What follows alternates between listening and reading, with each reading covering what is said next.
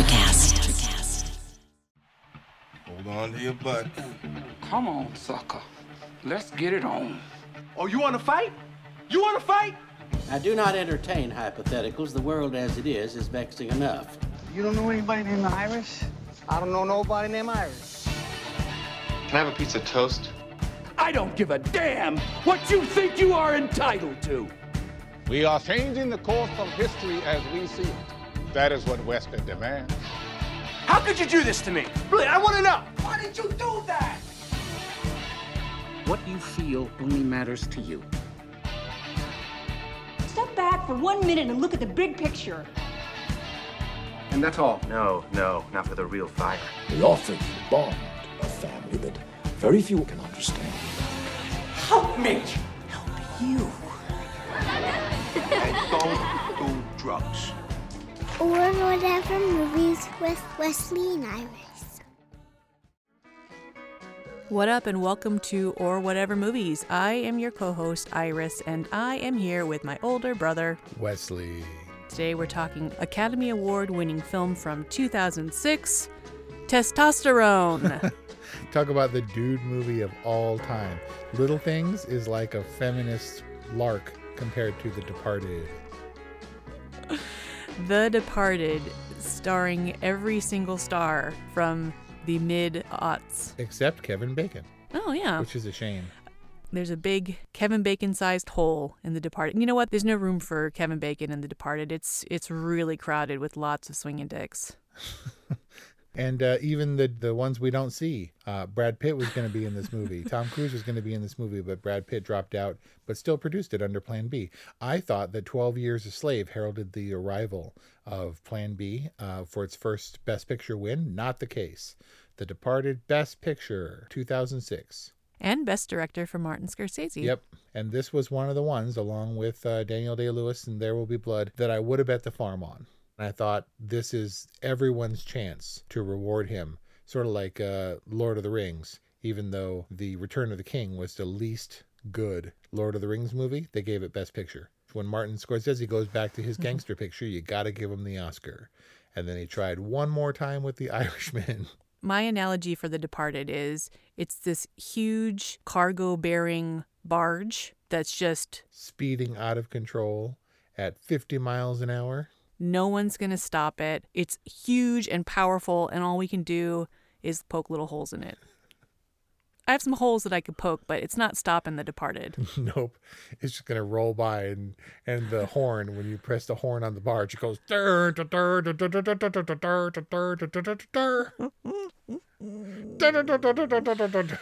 I can't decide if it's a barge, a steamroller, or an icebreaker. What's uh, native to Boston? They've got a lot of snow in Boston, don't they? I don't know, man. Yeah, it's also very Bostony, which um, Matt Damon and Mark Wahlberg are like obvious choices for this, but Leonardo DiCaprio not as much. Leonardo DiCaprio seems a little bit like an outsider in this film, and his Boston accent when he was in his original interview with Martin Sheen and Mark Wahlberg was like, "E, oh no, this is going to be really bad." And then he like kind of got into it. Like it almost felt like that was the first scene that they shot, and he was like still dialing in his Boston accent. I immediately recognized as two reunion scenes. DiCaprio worked with Mark Wahlberg in Basketball Diaries way back when, and they were friends. And then he worked with Martin Sheen in uh, Catch Me If You Can. Oh right, Amy Adams' dad. Yeah. And Catch Me If You Can was 2002. Tell me, Frank. Yeah. What was the name of that little dog? I feel like we know what this movie is and we're in good hands with Scorsese, right? Even if it's this motley crew of people who are all supposed to be from Boston, pretty confident that he's going to be able to hold it together, don't you think? Yes, and he does so in his particular Martin Scorsese style. So I watched Departed the day after watching Taxi Driver for the first time Ooh. and was like having this little Martin Scorsese moment. And I noticed that the same storytelling sensibility totally translated over into The Departed. These kind of half, every scene he leaves kind of unfinished. He's so in tune about what story element he needs from a scene that he just he's super efficient. He goes in, he gets that element, and then they get out of the scene. And all of the scenes feel a little unfinished. They feel a little unsatisfying, but it's kind of meant to make you feel like a little unsettled. And it really works. But for The Departed, it took me a long time to ramp up. Like I was like, I have no idea what's going on. I was very confused. I was like, so he's him and he, uh, yeah. and then what? And, he, and so is he trying to get it? But is he still a cop? I don't even know. And there's this long, like 20 minute cold open where they're paralleling Matt Damon and, and Leonardo DiCaprio, and I have no idea what's happening. And all of a sudden they're like, The Departed.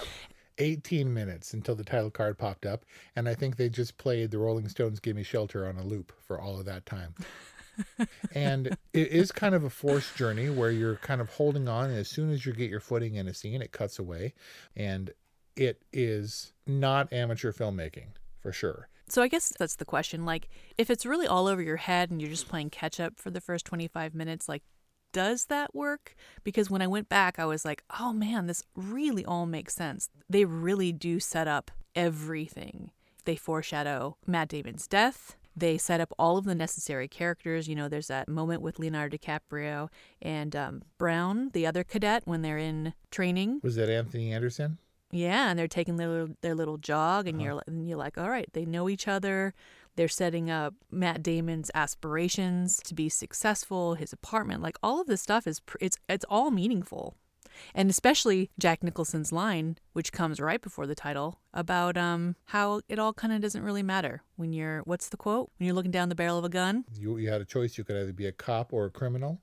And when you're looking down the barrel of a loaded gun, what's the difference? Exactly. Well, I don't know about exactly, but that's the idea, and it perfectly sets up this dual mole, two sides of one coin kind of thing that's going to be going on with Billy and and Colin for the rest of the film. And while we were getting these glimpses, all these characters are coming together, and their stories will run concurrent throughout the the movie, which obviously is what a movie does but also the parallels between Sullivan and Costigan. In preparation for this review, I watched Michael Franzese his review on The Departed for his Mob Movie Monday review. Let me tell you, I got a lot from that review, primarily because I think he was like a made criminal and he has like this very unique background or whatever. Yep. But like, how much do you need to know about the mob and mob culture in order to understand The Departed?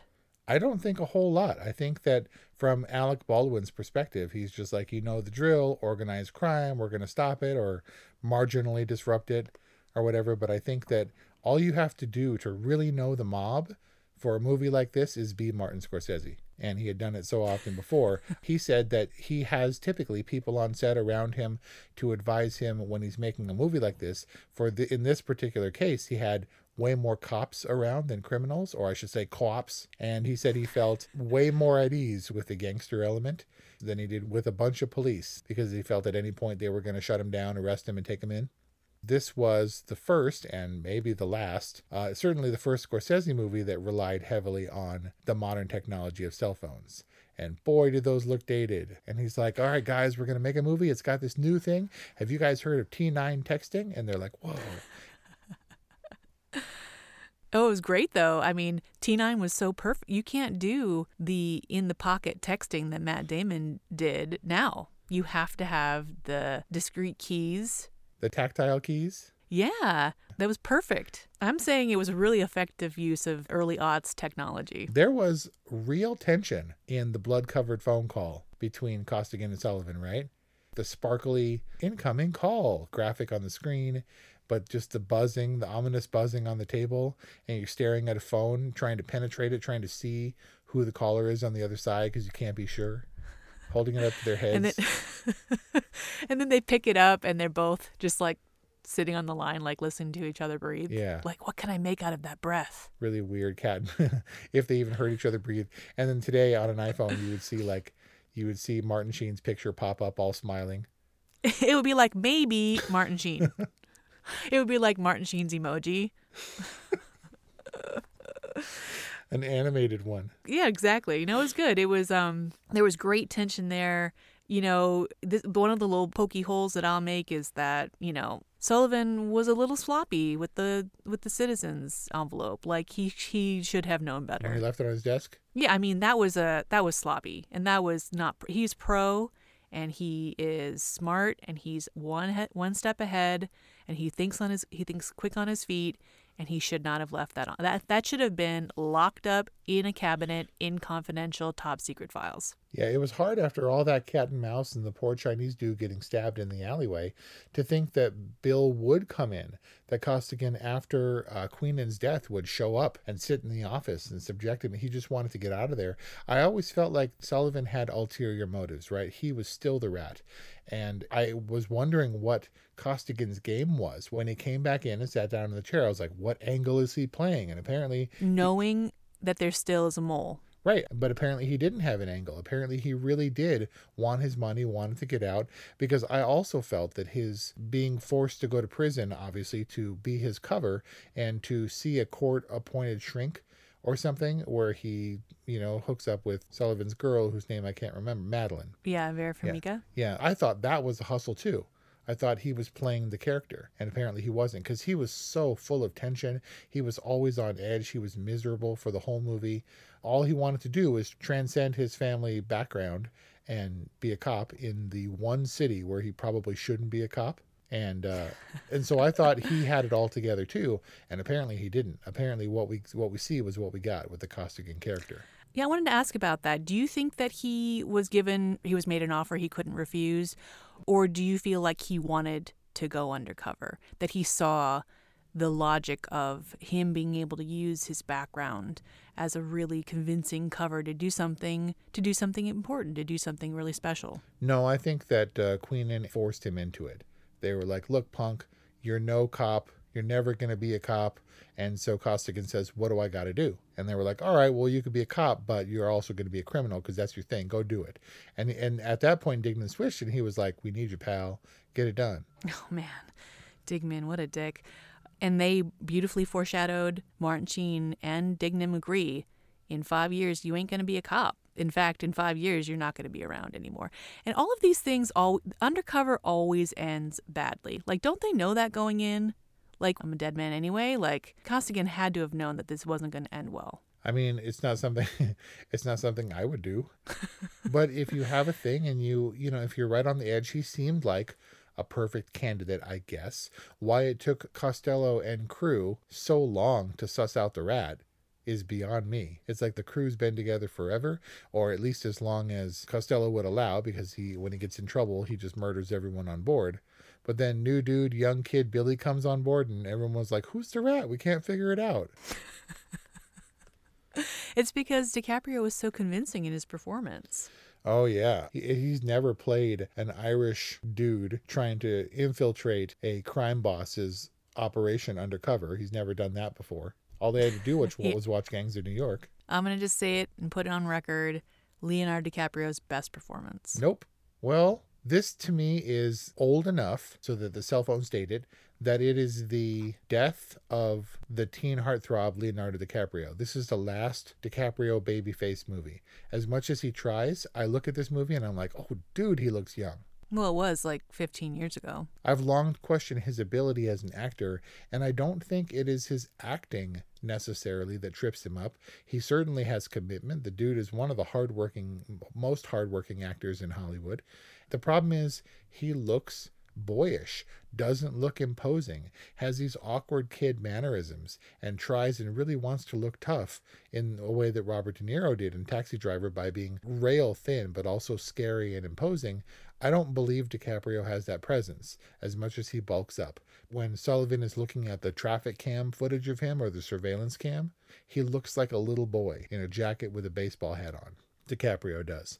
I was waiting for the Leo point the really awkward Leonardo DiCaprio pointy finger, and it didn't come except when he took Sullivan in the end and held the gun altogether too close to his face. He did the little the little chicken hand point with the gun in his face. he did the he did the point with the gun? Yeah.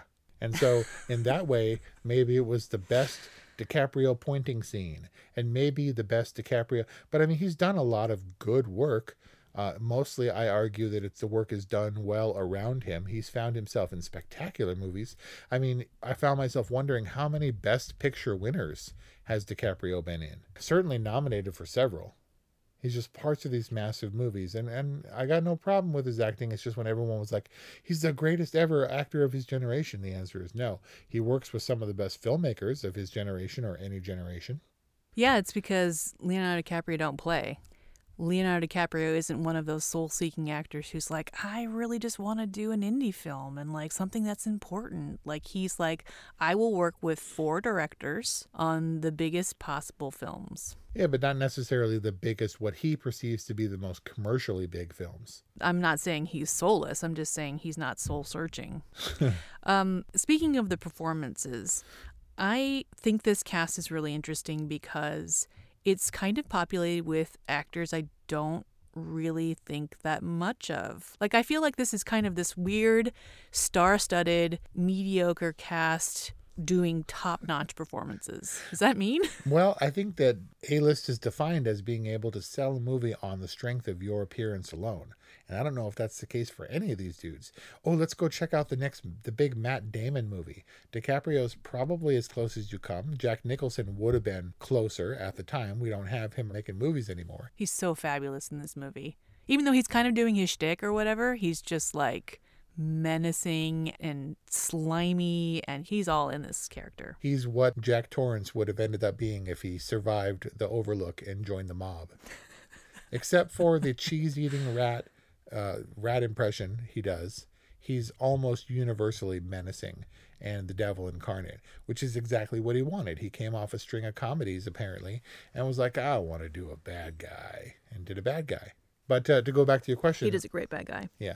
Maybe, even though they're A-list stars, arguably, it's like they're hardworking character actors. These roles could have been played by anyone, just as the guy who comes out of left field, who doesn't come out of left field, who was established very early on as one of Sullivan's buddies, the the guy who wasn't chosen for plainclothes duty, the guy that ended up being a Poland invading beat cop or whatever, who ultimately shoots Costigan in the head. Spoiler. The first time I watched it, I was like, "Who the hell's that dude?" And when then, he shoots him, yeah, I was like, he's like, hey, and there's like a look of recognition. He's like, what? You thought you were the only one on Costello's crew? And so, obviously, watching it this Boy. time, I was like, there he is, and he was set up, yep. but he wasn't a recognizable face. And so I think to keep track of a convoluted narrative that Martin Scorsese puts up, maybe we need these recognizable actors who are playing the hardworking journeyman roles that help us gain some traction in this dense world. Because when a mm-hmm. dude like the dude who shoots the dude shows up, I was like, who's that guy? interesting casting point. They cast a un- unrecognizable face for the partner. I wasn't clear if the partner, if that guy knew um, I mean, he he at some point he knew that um, Sullivan was was a mole. I don't know that he knew that the entire time. Sullivan certainly didn't know. I don't know at what point it started to really gel for me, but by the time we hit the third act and this movie is rolling and there's no stopping it, I was fully on board and was really interested to see how it would all shake out. And I wonder how much of that had to do with me being able to track these big names and these really familiar faces and they were all in this web where they were all interconnected, so much that even Dignam and Queenan ultimately met up with Costello on the street. He knew his. He, I mean, Costello called him Charlie. But, but that's that's pretty tropey, like where you know you're so close but you can't touch. Right. This is my first time having watched The Departed. I can come at this movie now with like a whole new appreciation for Scorsese, for these actors, for even this kind of storytelling, especially considering I think it holds up pretty well. Like Harrison Ford won't do movies of this type. He kind of always has to be front and center. At least that was his mindset before. The same with Will Smith. And when that ceases to work so well, when you're not the bankable, gotta be the hero in every movie, then ultimately you take like a supporting role in Suicide Squad. And then you kind of find your way into ensemble pictures. Maybe the star of this movie is William Monahan's screenplay. And how masterfully it keeps all of these people in this delicate high wire balancing act. Strangely enough, after the fact, I'm not sure how, how long after, because this is Martin Scorsese's commercial crowning achievement. And he doesn't like it all that much. He said, in particular, the post process was really painful and frustrating he ended the story because he didn't know where to go. Everyone was dead. That's a good way to end a story. He's not going to tone down the violence, he's not going to tone down the themes, and he's not going to tone down the language in his movie. In a way, like Quentin Tarantino, that's admirable. And just stick to your guns, literally. You're making a certain kind of movie, go for it. And if you pull any punches and make it PG 13, you're doing it and yourself a disservice. But also, I can see how it can be rough for some people. Like if you sat mom down and watched The Departed, she'd be like, so violent, lots of blood Daddy loved it. Not my kind of picture. Too much for me. Or dad would say, like, Ma got 20 minutes in and she went to watch her Price is Right or something. Yeah, you don't want to hang out. You don't want to be a part of this world, but it's fun to get a glimpse into it if you're in the right frame of mind. I mean, fun. Maybe fun's not the right word, but it's it's definitely uh, entertaining, and it makes you glad that you're that this isn't your life. But uh, it's kind of interesting to get a glimpse into it. What's your favorite scene in The Departed? Um, I like the scene in which Costigan and Costello sit down. Costigan's not aware of that Sullivan is Costello's rat, and Costello's not. He knows that he has a rat in his immediate crew. For some reason can't figure it out. But they sit down and talk and he indirectly threatens him. And Costigan comes back and says look you threatened me once. That's my bad. You threatened me twice. I'll leave but you do it again i'm going to put a bullet in you and then Costello, like at that moment, drops the gun. He's like, "Oh, what happened? What's this? Oh, it's a gun." And he sticks it in Costigan's face. Apparently, that scene was not scripted. They did the oh, scripted wow. scene where they have the confrontation, and uh, Nicholson felt that DiCaprio wasn't appropriately scared of him, this character. So in one take, he pulled a gun. He got a gun from a prop department and pulled it on DiCaprio, who was like, "Um."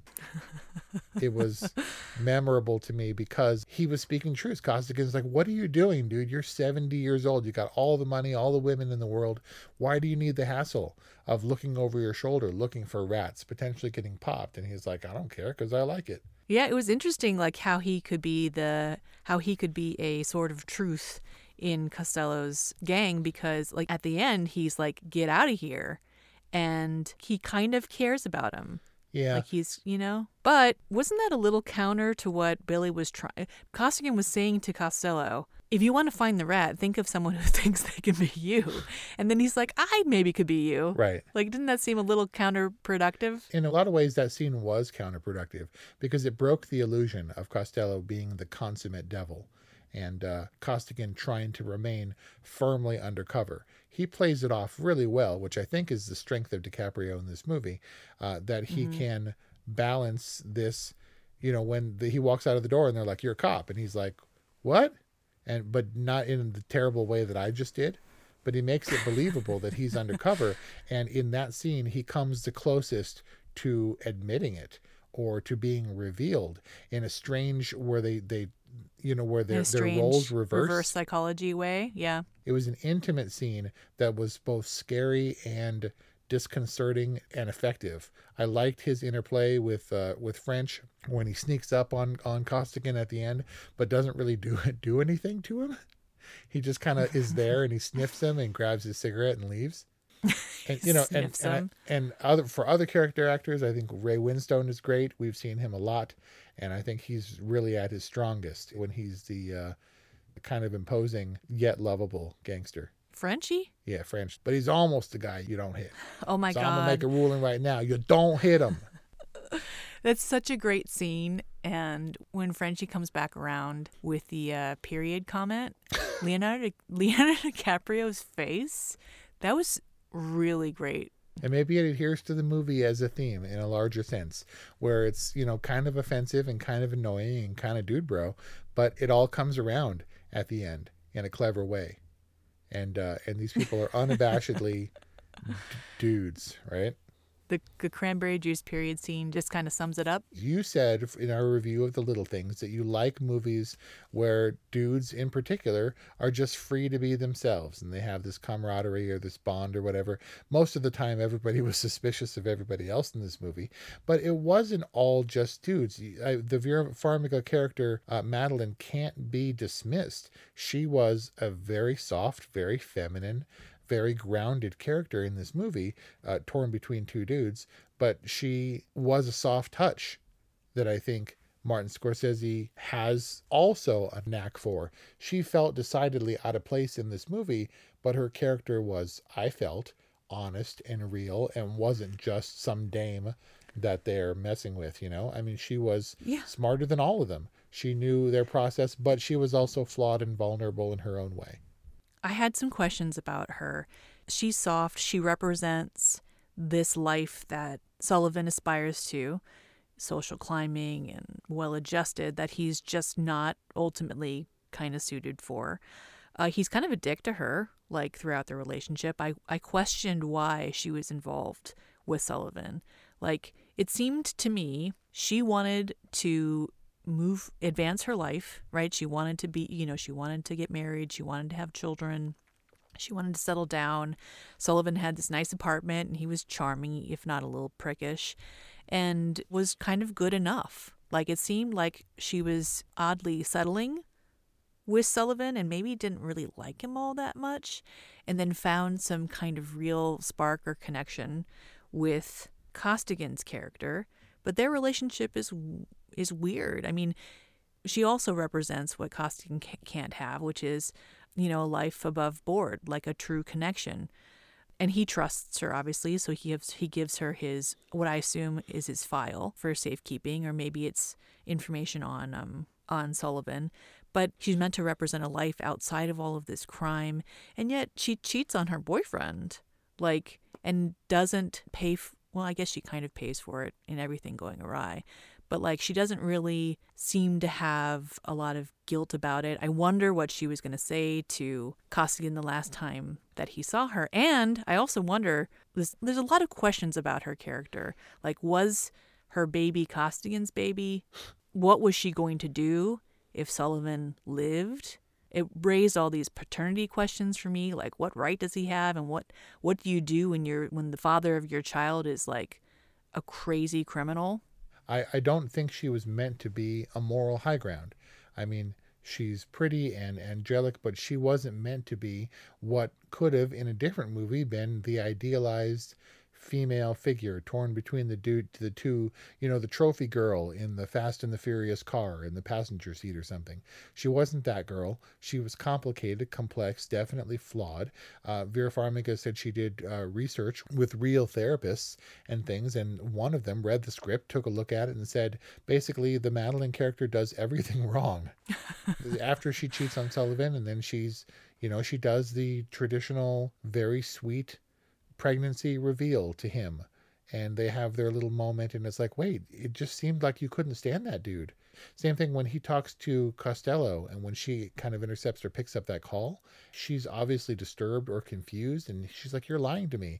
And he's like yeah but i'm going to be charming now. And she's like ooh charming. She was flawed enough that she fit in this world because if there's one thing we know it's alpha dudes have women around. And at least she wasn't a caricature, and at least she was a more rounded female character who wasn't meant to be necessarily virtuous. I appreciate that she wasn't the virgin or the whore, right? Matt Damon was definitely checking out the broads throughout. He's he's whistling, he's checking out butts, and he's giving them uncomfortable stares in board meetings or whatever. And so he was on the prowl, like he and he wanted to have a semblance of a normal life in addition to his abnormal professional life. I mean, I, I I can appreciate things about her character, but what was really going on between her and Costigan? I Were they? I don't was know. it just a fling? I think was that- he the father of her child? I think that she was with Sullivan, who was such an alpha male that when Costigan came and was kind of broken down, really needed her in a way that Sullivan didn't, kind of kept her on the periphery of his main life, which was balancing his association with Costello and his job. And then Costigan was just laid bare. And she was like, that's kind of hot. Where I'm going to skirt the uh, my oath by, you know, he's no longer a patient. but I don't think but I don't think she's an answer to the questions of this movie because The Departed, it has to be said, has a lot of flaws. Sometimes it was confusing. Sometimes the motivations weren't perfectly in step with the characters that we had come to understand. Um, I didn't like Sullivan. I didn't particularly like Costigan. I liked Costello because he was Jack Nicholson and so unreserved. Like, this is probably the most fitting Jack Nicholson character since Wolf, where basically he was already half a werewolf. And in this one, he was almost half Costello. in my mind. He's just so Jack Nicholson in this movie, and I miss that dude because he disappeared not long after this, and that's a bummer. But this movie has flaws. It, it's a little bit too in your face, a little bit too aggressive to have those other balanced elements. It's almost as though he's like, well, we have a sympathetic female character, so now let's rage with these dudes. The Departed, the hardcore mosh pit of movies, minus the long hair. With the appropriate soundtrack for sure. Beer flying everywhere and junk. So let's sum it up with the, the final scene. There was one guy who viewed The Departed as a nearly perfect film, with the one exception of the final shot and the all too on the nose rat walking across the railing. And started a Kickstarter campaign where he painstakingly digitally removed the rat from that shot and was Wow. trying to sell copies of the movie without the rat shot until it was taken out. His campaign was removed for copyright violations. This movie had a lot, It may be just a little bit too much. It's like I got put through a lot, and a lot of people died for Costello to be who he was, and a lot of people died for The Departed to be what it was. And I'm not sure that it was altogether satisfying. I mean, they didn't literally die. I mean, yeah, well, when we choose sides for any of these characters, then they're dead. oh, that's true. And Dignam is the only one left alive. And I Yeah. don't think it's relevant because he's not a cop. There was talk of a sequel, and Dignam would have been the star, but it never materialized. I I think the blue booties say it all. You know, Dignam, cop or no, was the consummate professional and was going to see his mission through to its end and was going to bring justice on the guy because cop or criminal, or in Sullivan's case, both, it doesn't matter. Doesn't matter. And that is our review on The Departed. Wes, your rating, please. I like The Departed. It's quintessential Martin Scorsese. I'm happy that we have it. Uh, I'm happy that he got his recognition because he is one of the great filmmakers of our generation, of the of any generation. Um, not my favorite, not even my second favorite or third favorite of my Martin Scorsese gangster pictures, but it clears the bar. Definitely an all right movie. I give The Departed a good, despite having come to it 15 years after the fact. Let us know what you think about The Departed. 818 835 0473 or whatever movies at gmail.com. And did you know that all our videos are on YouTube? Yes, they are. Subscribe to our podcast on YouTube, follow us on Instagram or whatever movies, and we appreciate your patronage. Thank you for listening, and we'll see you next time.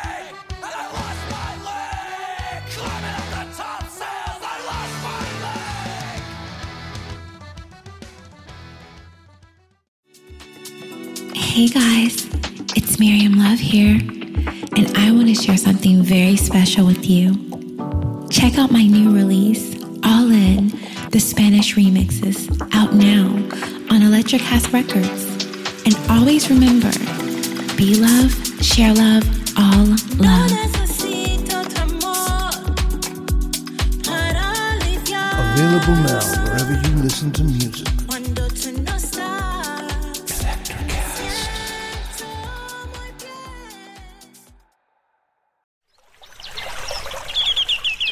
Are you passionate about saving the planet for future generations? Do you want to learn how to do it? If yes, then you need to tune in to the Nature Back podcast. It's a talk show covering the changing world around us, from renewable energy, sustainable agriculture, circular economy, to ESG and social innovation. Don't miss this opportunity to discover how you can join the movement and make a difference. Subscribe to the Nature Back podcast today on your favorite platform and get ready to be amazed. Electricast.